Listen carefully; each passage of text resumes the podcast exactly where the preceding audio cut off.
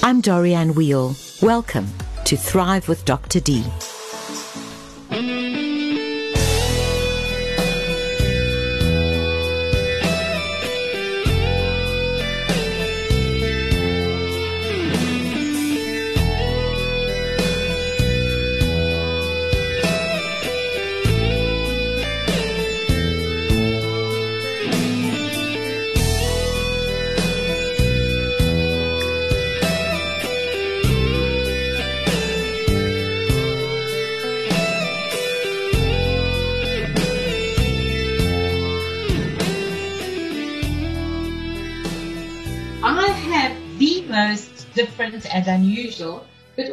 probably one of the most well known guests I have ever hosted on Thrive with Dr. D. Today, you're probably wondering why we are playing a well known and beloved rock song called The Love of God as an intro to this podcast. Well, our guest today is none other than one of the world's most beloved and revered rock guitarists, Grammy Award winner, 15 Grammy nominations, three Grammy wins, sold millions and millions of records with various groups, including Frank Zappa and on his own.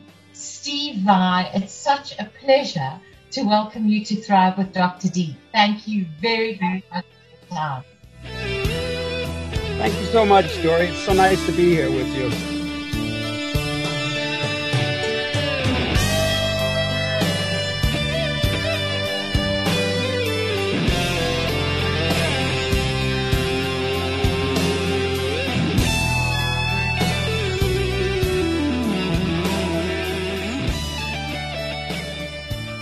Some you might be thinking, you know, this isn't the usual guest that we have on Thrive with Dr. D. Steve Vai, we know and love for his music. Steve started with music. Steve, we want to hear a little bit of your history because it's a fascinating history. And the fact that you are playing different kind of music as well today. Music that takes the form of ideas and thoughts and philosophies and ways of life, and that you have developed and that you're playing from the inside out, not only from the outside in. But before we go into that, I just want to say, Steve, first of all, to acknowledge you. The way that we met not that long ago through a beloved and mutual friend, he introduced us, and I reached out to you for some assistance of a young lady who displayed, I think, quite exceptional talent and wanted to take her career further in song and dance and musical theatre. And what I want to say is that not even having met you or you having met her, the amount of time that you spent going through her material, the concern that you offered, the detail in response, was absolutely unusual. And that, as well as the content, said to me, we are dealing with a different and very special human being. There was absolutely nothing in it for you, but you gave of your time, your expertise to somebody who you had never met in order to assist them on their career path, and you did it with such alacrity. So, Steve, you've had the most illustrious career. Let's start, because of course that's how you're known and loved. With your music career, you were a rock guitarist, not initially with Zappa, but then of course joined the band. I think it was in the late 70s and early 80s. They must have been crazy, heady, amazing days with lots of stories. yes, that's one of the things that my career has uh, manifested in abundance. A lot of great stories. sure. But I was, um, yeah, I was a fan of Frank Zappa because when I was young, I was I, I was a teenager in the '70s, so I grew up on, you know, the music that my siblings were bringing in the house, and it was rock music. So I was into like Led Zeppelin and Queen and all these kinds of rock bands. But I was also into composition, and I started composing at a very early age. And uh, when I heard Frank's music, he was combining all of that stuff. So I started to transcribe it, which means you you know you write down the music just by listening to it. And Frank was very impressed with that. And I moved to California in 1980. I was 20. And I auditioned for the band and I, I started touring with Frank Zappa when I was 20. It was fantastic. It was intense, you know, but it was it was great. Yeah. So, so what we know is he was known, you know, if you read some of his history and the way that he wanted to make and embrace other musicians for his music, he was, sounds like he was quite a taskmaster very, very exacting in what he wanted to do. It wasn't just anybody who he would invite to work with him. Must have been fairly rigorous at that time. Well, um, you can only survive in a situation like that when you love the challenge. And usually, Frank's musicians had something interesting that they could do on the instrument that was a little um, maybe uh, exceptional in an artistic kind of a way. And then he would take that and he would cultivate it and kind of use it through his music and stuff. But uh, with me, with Frank, um, yeah, it was uh, he, very exacting. Absolutely. I mean, Frank definitely wanted to hear his music performed correctly. but um, it was it was fun, you know, because you I loved the challenge. The challenge was a dream because it really pushed me. You know, that feeling of achievement is such a um, uh, fulfilling feeling. And with Frank, you can get that when you work on the music and you get it to the point where you can play it uh, to his standard. It's very fulfilling. So if you're up for the task, it's great. If you're not, you just won't be hired. sure. So, you know, our connotation and, uh, you know, there are a lot of people who have a mindset and have assumptions about that era in rock, and most particularly what it must have been like to be in the middle of it as you were, surrounded by huge numbers of fans that would follow you and your concerts all over the world. You know, just adoring fans who would offer themselves to you and the band in all sorts of ways, every kind of way it's kind of the connotation is wild, it's drugs, it's sex, hmm. it's rock and roll in the extreme, it's never going to bed. Yes, there's the music, which is exacting, but it's sort of the context. And we know, of course, so many of the eminent musicians blew themselves out or came to an unfortunate end way, way too soon. What was it like being immersed in a time where you know, we were protesting against the Vietnam War. It was the, the counterculture, anti establishment, young people's time. And the gods and heroes of the day were you. well, um, uh, I think for some people we were. And uh, it was, you know, with when I was with Zappa, the music was so intense, but it was fun on tour. There was a lot of, a lot of, uh, you know you meet you meet different people but i was very focused on the music. But when i joined david lee roth's band david lee roth was a, a, a real bona fide rock star in the 80s with van halen. And that band was known for some serious uh, debauchery. And when i joined dave's band that's when you know we toured um, we toured the world and uh, we were doing arenas and and very very large venues. With Frank, it was more like theaters and stuff. But when it was when I was with Dave, it just exploded, and the stories are pretty notorious. I mean, it was uh, I you know I was fortunate because I I never did drugs. You know, I never I never was attracted to drugs, and I never really drank. You know, so and I was I was in a relationship, you know, that I'm still in. You know, I've been with my wife for over 40 years. Wow. Uh, but I was a very colorful fly on the wall. I mean, the antics that went on were extraordinary. It, it, and it was, uh, you know, it was a learning experience, and it, it was just a lot of fun. And, but you, you know, you the, the danger, the real danger, is when all of these things are available to you. Well, I mean, the money, the drugs are available, the sex, the, uh, all of these things are available. But the one thing that's available to you that can perhaps create the greatest challenge, because it did for me, it was the ego.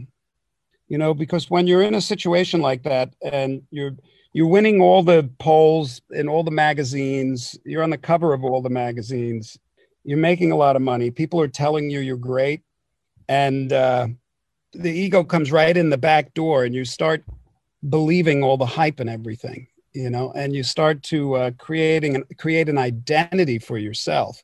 Because when I was started to win all the guitar polls around the world, at first it was just like how is this happening? You know, how this is kind of uh, that, uh, when, when is somebody going to pull the you know the sheet off?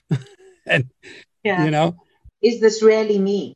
Yeah. What are, what are they seeing? What why is this? How is this happening? But it just grew and grew and grew, and then after a while, you start to feel, yeah, yeah, that's me.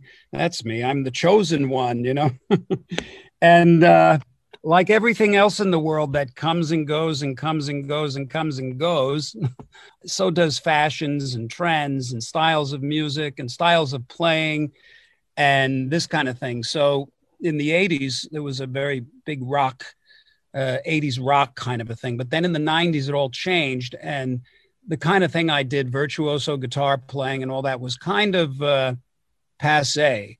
So there was a, a sort of a shift in the music scene then. But then I just stuck to making music and touring, and I toured after that with a band called Whitesnake, which is uh, was another huge, huge state, huge, huge band in the '80s. And uh, but then uh, my musical aspirations were just a little different. You know, I had a particular brand of music in my mind that I wanted to start doing. So you know, around the 90s, early 90s, I kind of turned my back on all that stuff and I started making solo music. What I didn't realize then when, was that the solo music was going to be as well received in the guitar community as, as anything. I mean, uh, it was another just absolute surprise and delight. So, Steve, you're still doing that. I've heard some of your latest music. I've been privileged enough to hear something that you've been doing recently, even under lockdown. I've actually witnessed what your fingers looked like. oh, you're talking about uh, yeah, candle power. Um, but um, the part that I'm interested in, because we're going to get to how you developed some of your ideas, and that you you managed to recognize the kind of seduction mm. And the danger of it on the other side. Still not sure how you managed to avoid some of that because it is so heady. I mean, sure, you had a relationship, but for a lot of people, that was just, oh, we have a relationship. It's kind of incidental. They still got caught up in other relationships, you know, like one after the other, and sometimes all at the same time. Uh-huh. It was all of that. But I'm interested in your personal development and your awareness and the fact that you you speak about a challenge from early on, the challenge of the music. You also alluded to loyalty, being with one person over this period of time, maybe not only loyalty, but the maintenance of deep connection. All of these kind of things, you know, are not usually characteristic of people in your world who do get seduced by the ego and the money and also the rec I mean the huge recognition. So I guess the question is, didn't you want to just step into it? What made you say there could be some danger in launching myself into this lifestyle? And how did you start developing some of the the thought, idea, and direction of how you needed to live your life and what you want to share with other people up to today. Mm. Well, thank you. I think we all have unique stories about our personal evolution, so to speak. And a lot of the story is revealed, I believe, later in life when you look back and you see how you were at, at various periods in your life and how you grew. That's when you can actually see those things in your life that uh, really were paradigm shifts that change your perspective of yourself and the world. And those are the important shifts. Experiences in and of themselves may not do that, but in, as they build up, there are certain paradigm shifts that can happen. And I, I distinctly remember various times in my life. I grew up in a, I had a great childhood, two brothers, two sisters, great parents. My father was an alcoholic when I was young. And that uh, caused a lot of problems, as you know, as as we know, it does. I was fortunate; he, he had quit drinking when I was twelve, so I got to know a really wonderful man. They were very supportive. I think for me, I remember when I was very young being very curious as to what the heck is going on. Like what what is life? What I mean, I remember 6 years old standing out on my front lawn looking up at the sky and saying, "Okay, what's going on?" you know. and when nobody was telling me um, as I got older, I really wanted to know. I just wanted truth, you know. And there was also in the background I don't know what, you know, it's not uncommon that people feel stress. They feel um, certain things about themselves and about the world that can create uh, stressful states of mind and this kind of thing. And I started to discover that. I think one of the things, uh, it's just fear. It all that all boils down to some kind of fear, you know. But uh, I remember when I was very young. You know, when you when you're young, you hear things and they stick. And I had an aunt that said, uh, when she said something like, uh, people who become famous go insane. you know, I was a little, I was a little kid, and I, I thought, okay, now I know what I don't want. I don't want to become famous, and it actually was an issue. It started to scare me when I, with the, even the idea of working with Frank. You know, it's it's what you what you discover is it's just an illusion, though. You know, all of that kind of stuff it's all just that in your in the mind you know it's how you choose to look at things that determines the quality of your life and the quality of your experiences. But still when i was 20 i went through a very difficult period. I don't know exactly what what it was but it was like a depression. It was a deep depression you know and it lasted for about a year and a half and it was caustic you know. Uh, i didn't know i thought i was going insane. And it's interesting because everything in my life seemed to be going well. You know, I had a girl that I, I liked and uh, a lot of friends. I had a good job. I was working with Frank at the time. But there was just this uh, very heavy, I think all of the uh, questions I had about life and everything had built up. And it reached this peak, you know, uh, one night where um, I just didn't, uh, I didn't know how I was going to go on you know because uh, when you're in a state like that the, the it can be so intense the depression the suffering that uh, you start entertaining thoughts of oblivion you know? And i was fortunate because at one moment this thought came to my mind that said uh, well that's not the answer. It doesn't make anything any better. As a matter of fact it makes it worse. You have to figure this out in this life.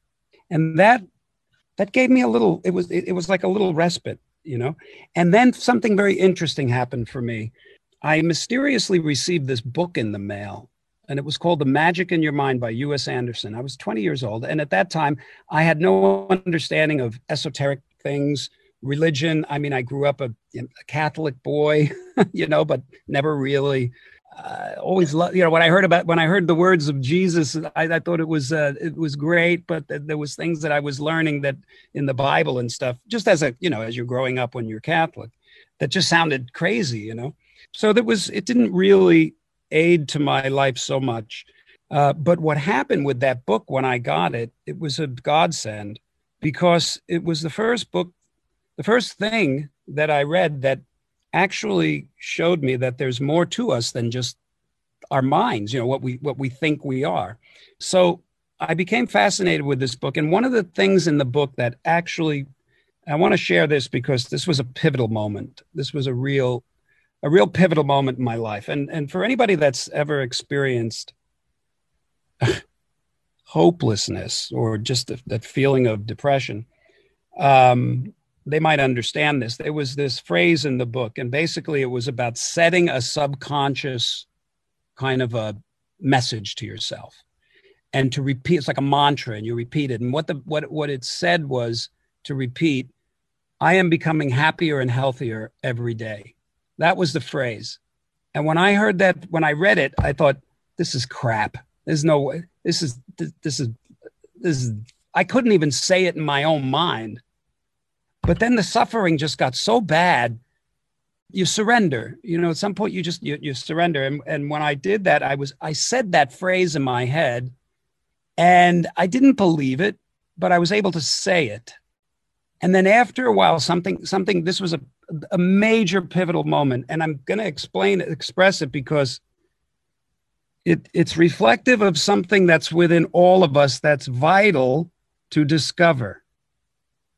And what that is is the power of your intention. Because there was a moment there where um, when I said that phrase, and then I stopped for a minute, and and the thought came to me, okay, I am becoming happier and healthier every day, and then I thought, why not? Why not me? What, what's to stop me, really? You know what? I mean, it might be a one in a billion chance, but it's still one that that could be true. That I can be become happier and healthier every day. And when you're in a state like that, you grabbing for anything that'll help you. And uh, the, the, when I started to say this, interesting things started to happen, and they were they were not um, they, they were internal feelings that. Well, first I started. There was a relief from the panic attacks and the anxiety and there was moments of euphoria i couldn't understand it but it was just the moments of like bliss they would just go and then they'd vanish and uh, i kept saying this phrase and then i was introduced to this uh, amazing metaphysical bookstore in hollywood called the bodhi tree and in this store they had everything on spirituality religions everything pyramids, numerology, astrology, witchcraft, Eastern philosophies. And this was like my dope, you know. I just started uh, just devouring everything. It, there was so many, there was things that made sense. It was mysterious. I was learning another perspective of myself besides the conditioned thoughts that I was taught growing up like everybody. And these were incredible revelations, incredible. And my my state of mind completely shifted. I started to like myself. You know, I started to to appreciate, uh, just appreciate myself and appreciate what I was doing, and I became very. Um, I started to feel real happiness again. You know, just real joy, and that I have to tell you, it, it's never stopped, and it and it's never stopped kind of growing. And there's been challenges, sure, because the biggest challenge well not the biggest that that depression was was the biggest one. and i've never been back there i mean i see it for the illusion that it is and it's a ridiculous thought even now i know that sounds to, to trivialize that state of mind and for the people for people that might even be hearing this that are going through it i don't mean to trivialize it but i can see now what it actually is so steve you know when you talk about it you realize what it is for what it was now. At the time, you know, even as you're talking about it, it's like you both a participant and observer, you're in it, and you remember very clearly what it felt like, that helpless, hopeless feeling. But there was still a spark, a little spark inside that was waiting to be reignited. And it sounds when you talk about it that it's a mixture of awe and realization and excitement. And this is what you're wanting to let other people know about, you know, in a way that you do. Is that right? Well, yeah, yeah. What I'm saying is that you you had said um, there was a spark that was reignited, right? What I'd like to say is the the spark never goes out in any of us. That spark is who we are, actually. What I discovered through, uh, I mean, I'm, I'm known as a musician and I absolutely love that function in life. I'm so grateful and, and appreciative that I've I've been uh, I, I just found my nut, so to speak. You know, I found my note. But um, what I've focused on also quite a lot in my life is the study of spiritual principles and the self. And there was various phases and different discoveries from that point. It, it, and we're all on this path. Everybody, the path is different, you know, but it, it's it's so vital to understand this is what I what I came to understand was you're responsible for any for everything. you know, you're responsible for the thoughts in your mind. That's what I discovered that and and that I'm in control of them or uh, I came to discover that I have the option to be in control of my own thoughts. Now that that sounds like a, a, a funny sentence, you know. I'll try to explain. That spark that you talk about, that spark, it, it, it doesn't have thought in it. it. That spark is the light of life. It's the light of your awareness. You know, it's the it's the it's the light that you are. You know, it's it's the thing that enables you to be. It's life. That's who you are. And that is as bright and as powerful and as infinite in me as it is in anybody. But it's covered up. It's covered up by the, these illusory thought patterns that we've inherited and we've been conditioned to obscure this spark, so to speak, with negative conditioned thoughts that we've been led to believe are the way things are. And this is what uh, causes um, fear in people.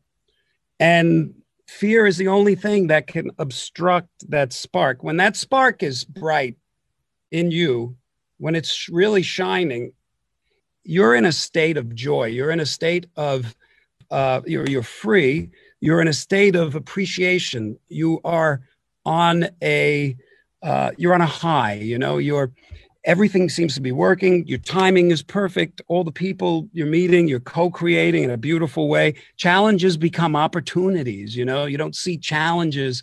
So that's that's your spark. You know, that's your note. And everybody everybody can relate to that with something in their life, something even very simple that they do, where that you're just doing it and you're feeling good. So um, for for me, one of the things that the thing that I recognized is the only thing that can ever hold you back from being that that uh, beautiful light is the quality of your own thoughts. what you're saying is so important and understandable, and what a lot of people are thinking is how do we do it? How do we get rid of all the good bad, right, wrong, should, shouldn't, must, mustn't, can, cannot. My mother said, I have to. Girls are. Men yeah. are like this. Yeah. You know, this is our, we've been conditioned from the outside in. You say to get to that point of full potential, which is manifest by freedom, joy, creativity, connection. Yeah. Uh, need to be able to deal with all of those layers. So my question how? How? Okay. Well, it's important to first point out that you may be doing it. A person may be doing that in a in a, a small part of their life and one subject. You know, they may feel freedom. They may their mind might feel very open and um, they enjoy what they're doing. They're enjoying the moment. They're enjoying others. They're they're shining but then they go to another subject and or everything else is uh, upside down. And some people everything is upside down. So how do you okay. The first thing a person must do in order to find freedom peace real peace real real peace cre- their creative potential their appreciation in the world, all of these things, it, it, love. In order to find those things, the first prerequisite is you have to want it. You have to want that. Most people don't want that. This is very obvious when you look in the world. The person may believe that they want that. If you find yourself watching the news and getting embroiled in political debates, you don't want peace you know? And this is an elusive thing that the ego does. It leads you to believe that you need to be serious okay? This is an illusion and it leads to suffering. That's all there is to it.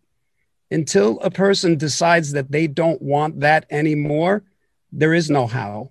They will have no access to the peace that actually is already there, that they could never actually separate themselves from. So that's the big dilemma because the moment that you want it, it starts happening. That's how. Okay, so let's just say hypothetically, a person is in a state of mind that's it's, it's a stressful state. First, you got to real we have to realize that stress is an inside job that we create on our own. It's not because of anything that's happening in the outside world. It never is. It's always only ever your perspective of what's happening on the outside world that creates stress in you. This, this is people don't realize that they, they have to blame. They believe that if that doesn't change, if those people don't change what they're doing, or if then I can't be happy, you know, or and they also believe that they have to change to make other people happy. This is a, a mistaken premise. You know this is like the grand illusion. So anyway let's just say hypothetically you're happy in your suffering because that's the state of most bickering blaming. If you find yourself blaming condemning judging labeling any of these things you're not in your right mind and you're not in your natural state of being, which is one of peace, creativity, companionship. Uh, it's the opposite end of the stick. So let's just say you're suffering through anger. Okay. You're, you're, you're watching something on TV, you're, you're in a relationship, whatever it is, and you're in a state of anger for some reason. Anger is just another face for fear. Okay. Anything, there's actually only two thoughts you can ever think. One of them has its foundation in fear, and all of its children have their root in fear. And the, the, the children of fear are things like anger and hate and uh, anxiety and blame and even something as subtle as frustration or impatience. So this this is a form of suffering whenever you're going through and we don't realize it because the ego says no no this you have to fight. You have to be angry. If you're not angry the wheels are going to fall off. You're going to be taken advantage of.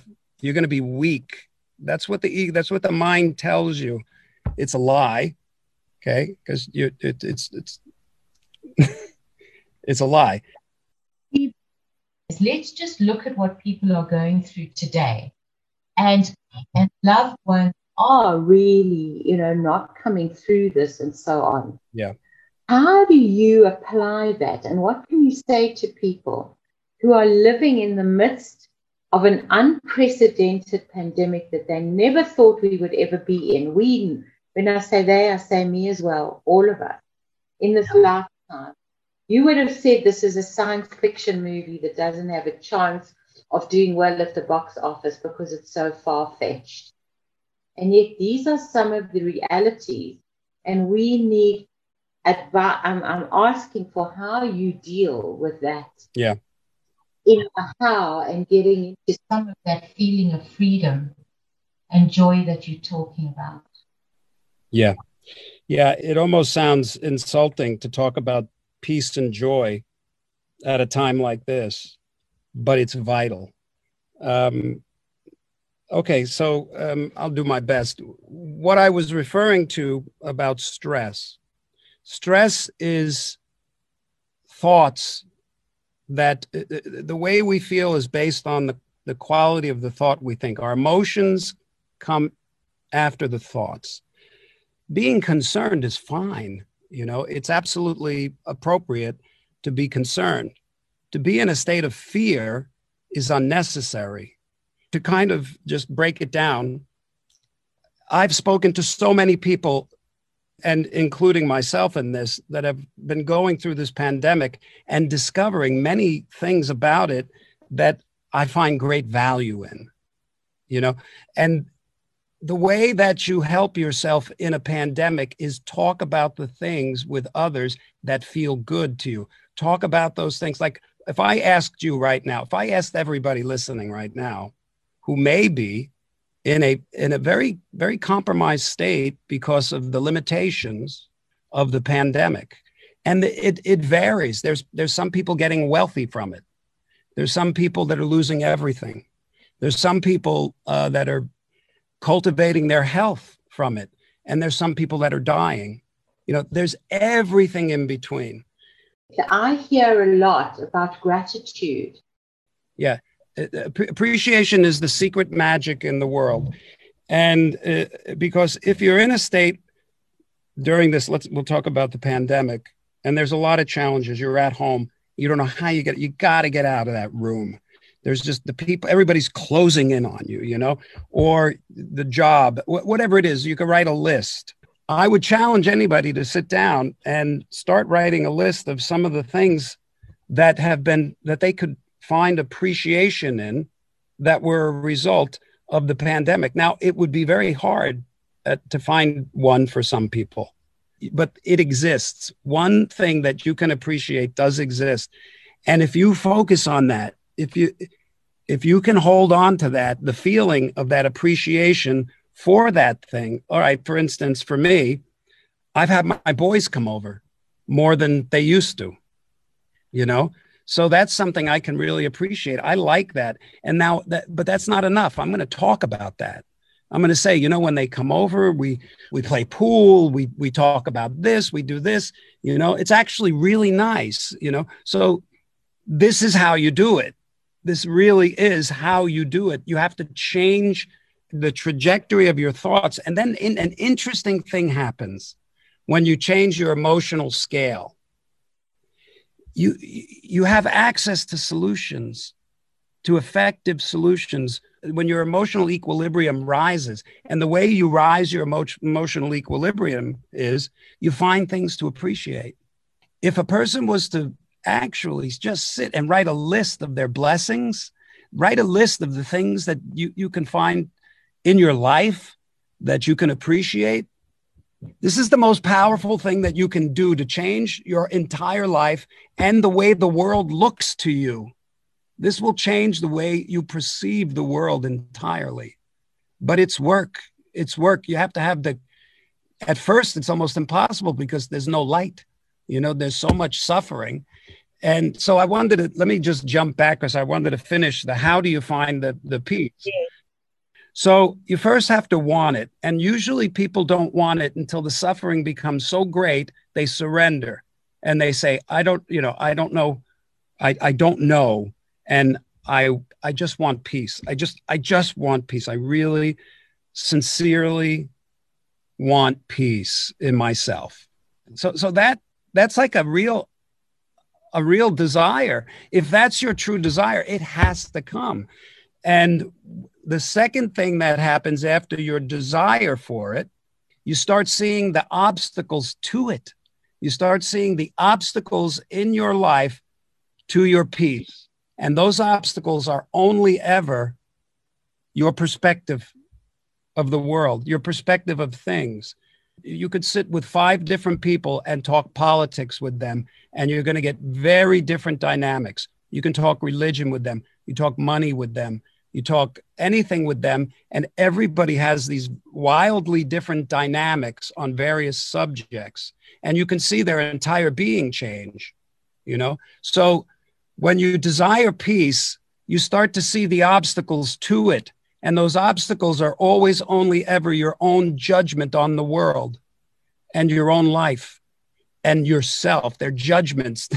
they're, they're, when you start to see these things in your mind, you can start to see the illusion of them. And then you can separate yourself from them before you can even realize that you have an opportunity to make a choice. Otherwise, you have no choice. You, are just rammed into the conditioned thought patterns that keep repeating themselves and showing themselves in your life. That's called karma. You know, it's just the repet- it's the repetitive old thought patterns that just keep showing up in your life. Do you ever see meet people that say, I knew it wasn't going to work for me? You know, or I told you that relation, I told you that whatever it is, they they justify their own unhappiness. And we do this, we all do this, we don't realize that we're doing it. So when you decide that you really want peace, you start seeing that this is what you're doing.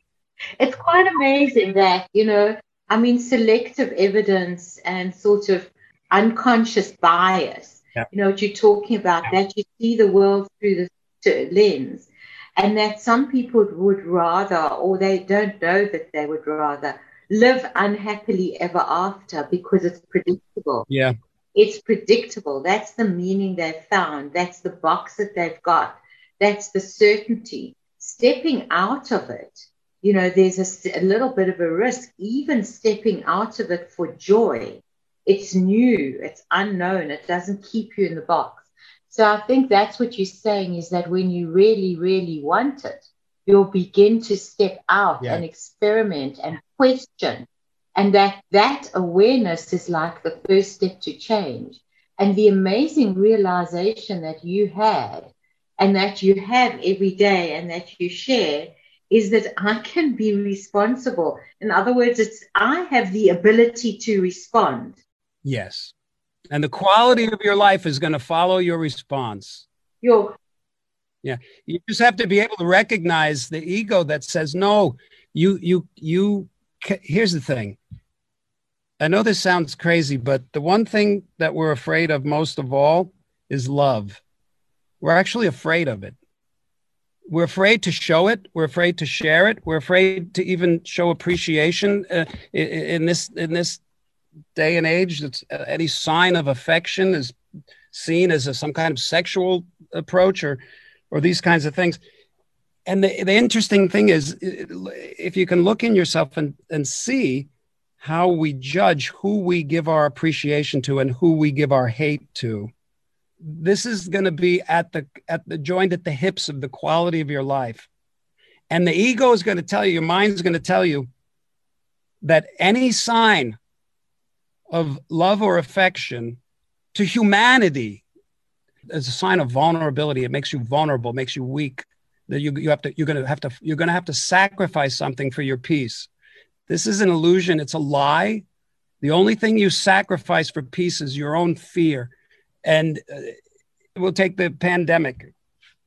The way I, I approach it is just practical sense, common sense. Okay, there's a pandemic. What can I do? Okay, there's I got I wear a mask.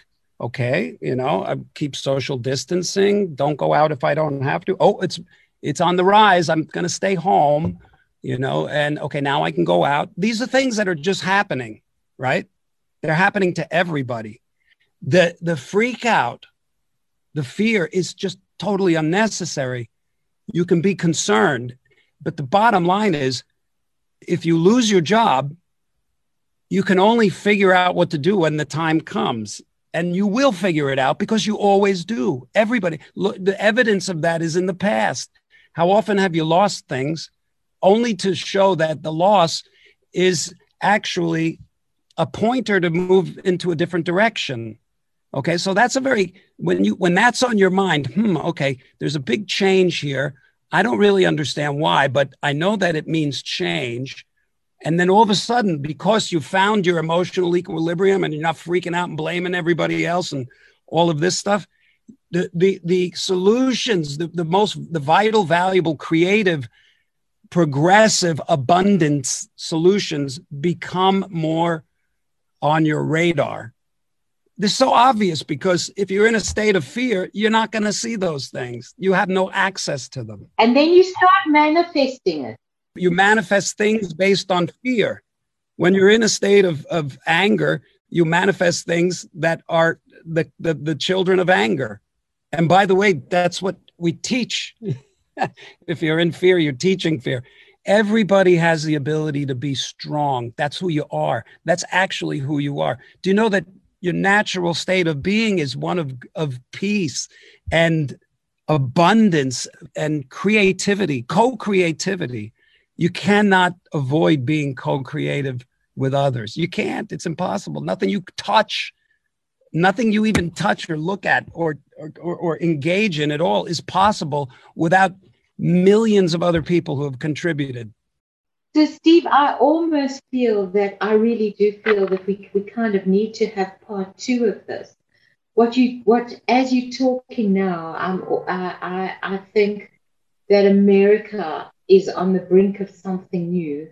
There's a renewed yeah. kind of excitement and hope and belief and possibility and even probability that we're seeing now. And that what you're talking about is talking to me yeah. as one person, to you in terms of your journey. But you're talking to everybody. I think that you really are relating to the collective individually and together about this kind of generative probability and possibility and abundance and connection and inclusiveness that comes when you see it. You know, there's a beautiful saying is, oh, I'll believe it when I see it. I think you'll say, you saying that if you see it, you'll believe it. You know, the other way around, kind of. Yeah. Once you start seeing it, and then start manifesting. Yeah. So it's so timeless, all of this. And, you know, I almost want to say to you, when is your book coming out on this? and as I said in the beginning, it's a totally different kind, well, not so different. It's music that also talks to you, as your music always has, but very differently and and and, com- and in a complementary way. So I mean, you are, you know, I I want to share you as a gift.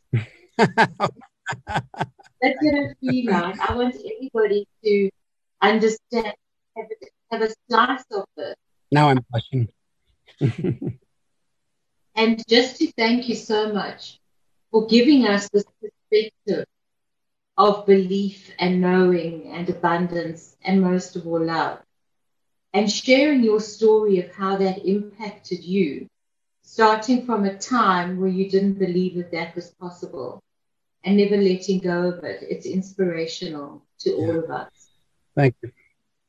Well, you know, I, I, you asked what, you know, when would I write a book, and I, I, I haven't, and I mean, I haven't really thought of. It. I've been offered many times, but uh, everything that I'm saying came from people much wiser than me, you know, and they write great books, and uh, people like uh, the the kind of books that I've, I've read. Well, it changes, you know, as you as you know, as you evolve, you different things you're attracted to different things but the last uh, spiritual teachings that i've really embraced that have had profound impacts on my life were the teachings of eckhart tolle mooji there's a, a book called the course in miracles that's profound and that might change too you know but but thank you and and i i, I just would i will close by saying um I absolutely understand the challenges, but I can assure you that you are in control. You're the boss of you.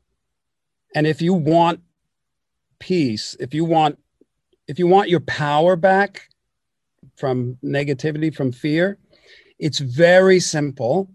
You just have to want it sincerely. You just have to sit with yourself and really ask yourself, what do you want? And it, once you decide that you want freedom and and and joy you you want and and this doesn't mean that you're not going to have challenges in life challenges are vital they're very important seen through the eyes of fear challenges are devastating as is most things so seen with fear with no fear challenges are opportunities they they become opportunities and that and they're not so serious you know but they'll be there. They're necessary. They're necessary.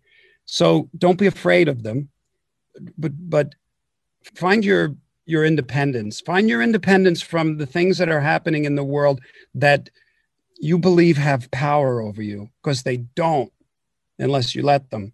So when you're turning on the news and you're hearing about this and you're hearing about that, you have to understand that you you're the one that has the power to choose to decide to think what you want.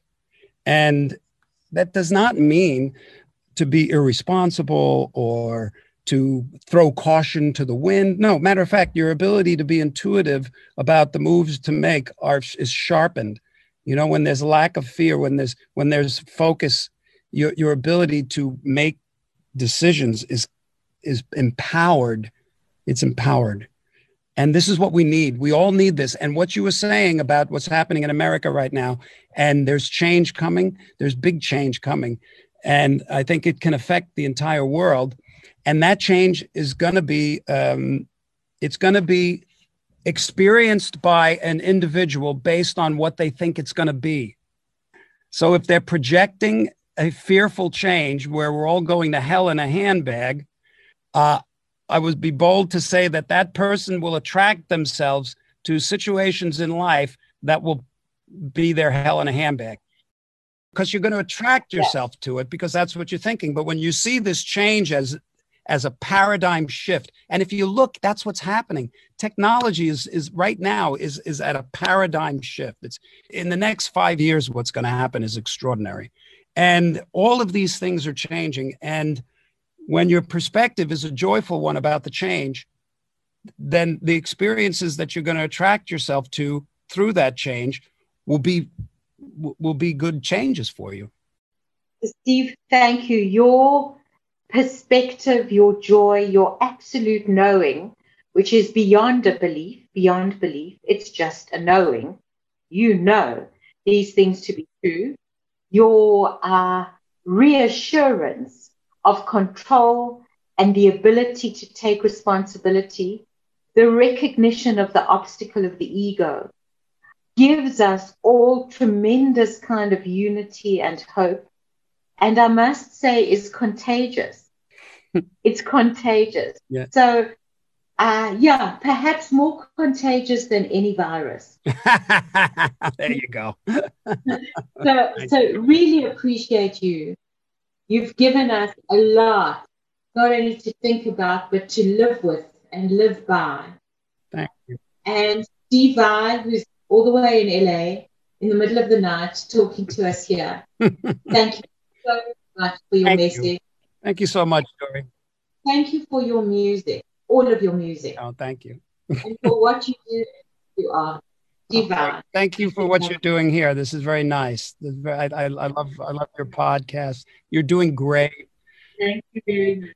And uh, if there's any message that I could give any, you know, the, the people who see this is you're doing you're doing great. You're doing fine. You're really doing good. Look around you. You're doing great. Thank you. Thank you. Thank you. This has been Thrive with Dr. D.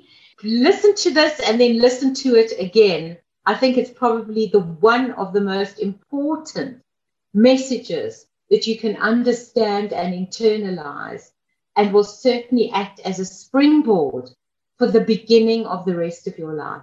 Thank you very much.